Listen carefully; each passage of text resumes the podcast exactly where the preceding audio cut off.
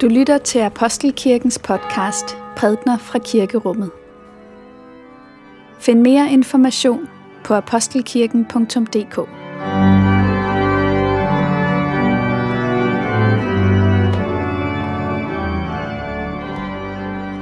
Godmorgen og velmødt til gudstjeneste her i Apostelkirken. Det er i dag anden søndag i fasten, men øh, i øjeblikket har vi her i Apostelkirken et forkyndelsestema, hvor vi altså ikke følger de fastlagte tekstrækker, men derimod har et tema. Og det tema, som vi forfølger disse søndage, det hedder at leve vågent. I dag skal vi høre en tekst fra Johannes åbenbaring, menighedsbrevet til Sardes, hvor opfordringen til at våge eller vågne op, den bliver gentaget.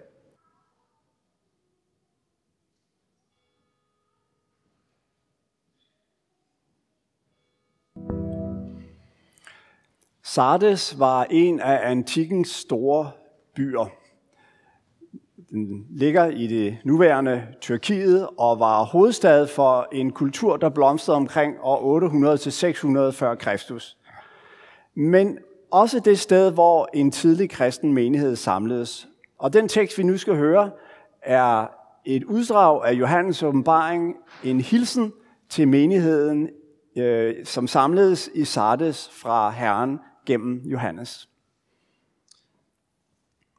Jeg læser fra Johannes åbenbaring kapitel 3. Lad os takke for Guds ord.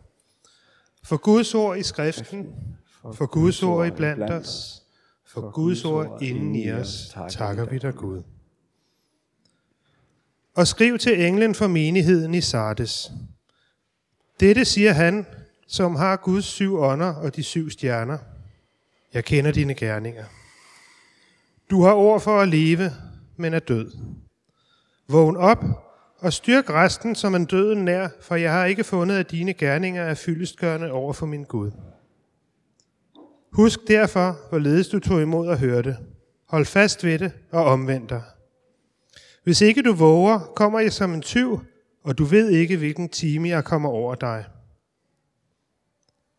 Men nogle få har du i Sardes, som ikke har sølet deres klæder til, og de skal vandre med mig i hvide klæder, for det er de værdige til. Den, der sejrer, skal klædes i hvide klæder, og jeg vil aldrig slette hans navn af livets bog, men vedkende mig han, hans navn over for min fader og hans engle. Den, der har ører, skal høre, hvad ånden siger til menighederne. Amen.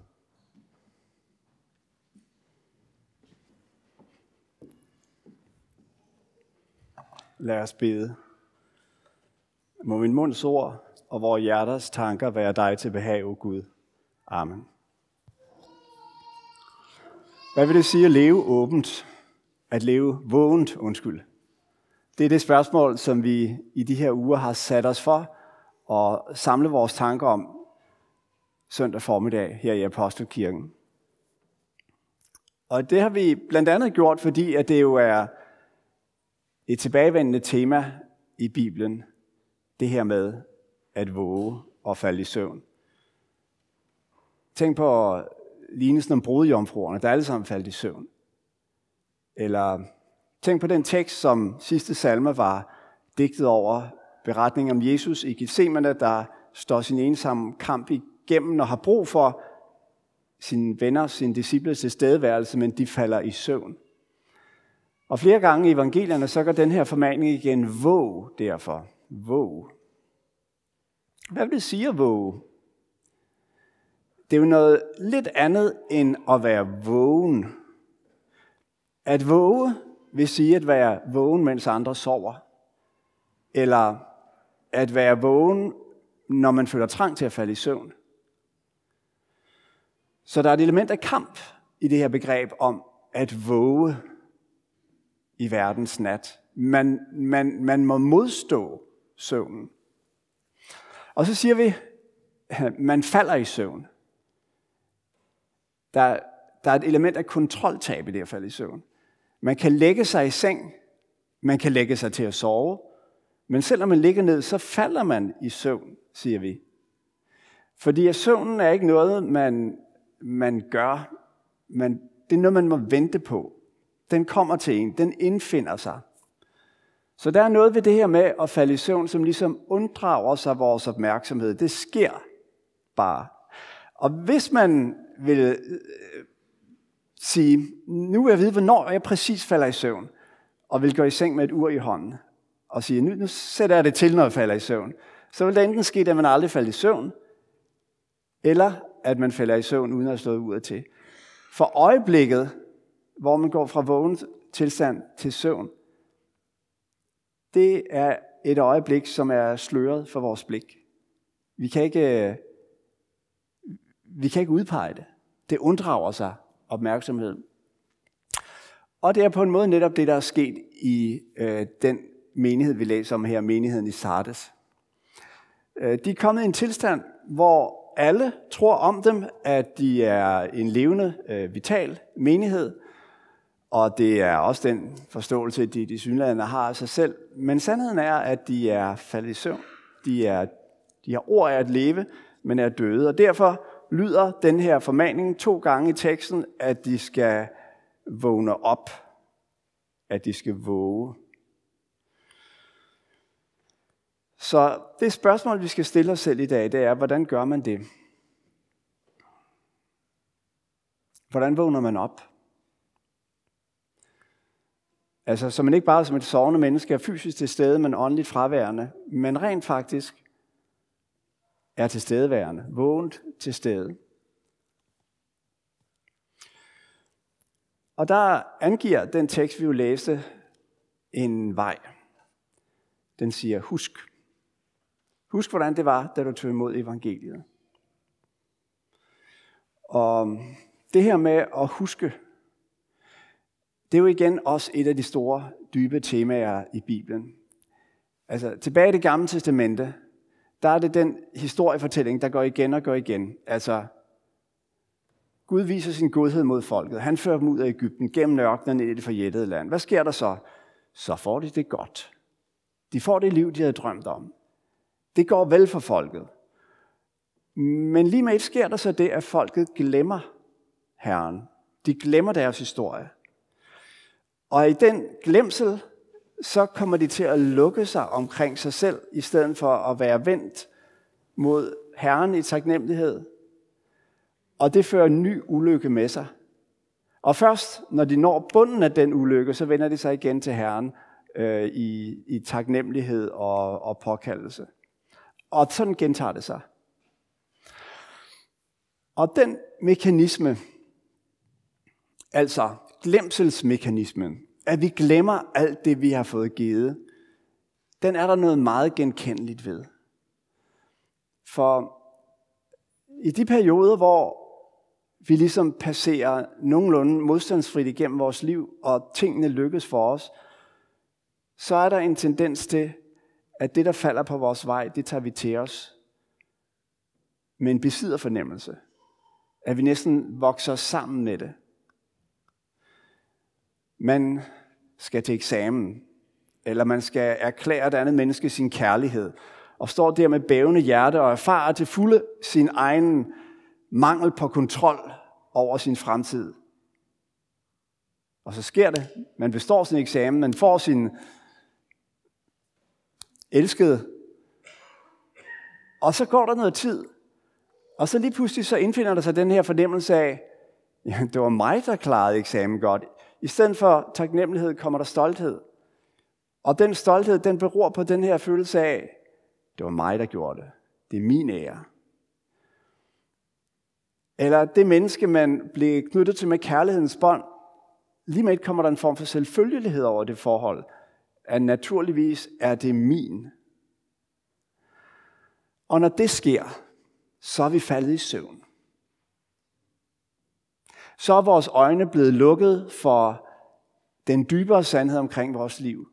Nemlig at de væsentligste ting, det er ting, vi har fået givet. Så utaknemmelighed, det er søvnens form. For i utaknemmeligheden, der tilskriver vi os selv alt det, som vi har fået. Eller også så klager vi over, øh, vores liv og, og dets øh, vilkår. Mens, og, og når vi havner i den situation, i utaknemmelighedssituation, så går det netop, som teksten beskriver, så kommer Jesus som en tyv. Altså, fordi så, når vi så oplever, at noget af det, som vi har taget i vores hænder og holder sig fast, bliver taget fra os, jamen så er det følelsen af, at, at der er en, der gør et indbrud i vores liv og, og ødelægger det, som er vores. Men i virkeligheden er den tyv kommet for at befri os, for at vække os op. For at sige til os, at den drøm, vi er fanget i, den drøm, som vi lever vores liv i, som måske handler om, hvad vi skal nå, eller hvad andre når, og hvad vi ikke når, at den drøm må brydes, og vi må vågne op. Og så må vi i stedet for høre, at der er en kærlighed, der rækker ud mod os, som vi er, ikke som vi gerne ville være.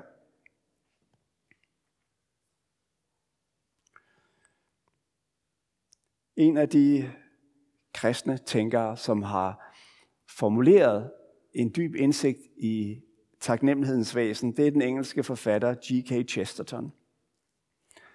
Han var egentlig ikke noget troende menneske, men var ligesom øh, Johannes Jørgensen herhjemme på en, en, en åndelig vandring, der førte til, at han blev en af de mest øh, dedikerede øh, fortalere for kristen tro i England i første halvdel af det 20. århundrede.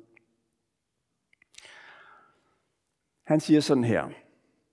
Det værste øjeblik i en ateists liv, det er det øjeblik, hvor man erfarer en dyb taknemmelighed i sit hjerte, men ikke har nogen at rette den mod. Og tilsvarende siger han, at den tankens allerhøjeste form er taknemmelighed. Her bliver lykke fordoblet igennem undren. Så det at stanse op og huske. Mærke, at man har et hjerte, der slår i ens bryst, og huske på, at det hjerte har været der fra før jeg blev født, og har trofast slået lige siden. Og jeg har ikke selv sat det i gang. At når jeg trækker vejret, og de lunger, som åbner sig og trækker sig sammen, og giver ild til mit blod og forbrænding til mit lame, de lunger blev åbnet det øjeblik, jeg blev bragt ind i verden, og de har trofast åbnet sig og foldet sig sammen siden.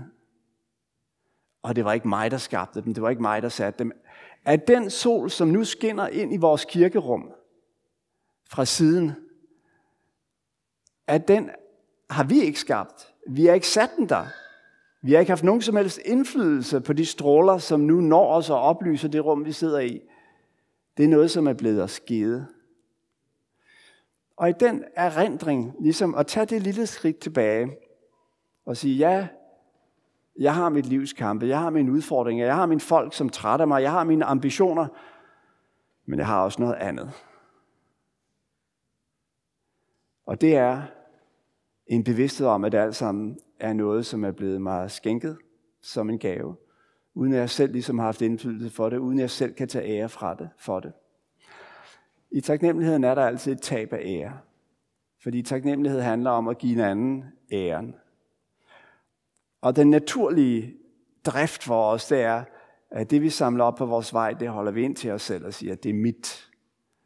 Det er min ære. Det var min eksamen. Og alle de resultater er i virkeligheden med til at lede os ind i illusionen, i selvbedraget.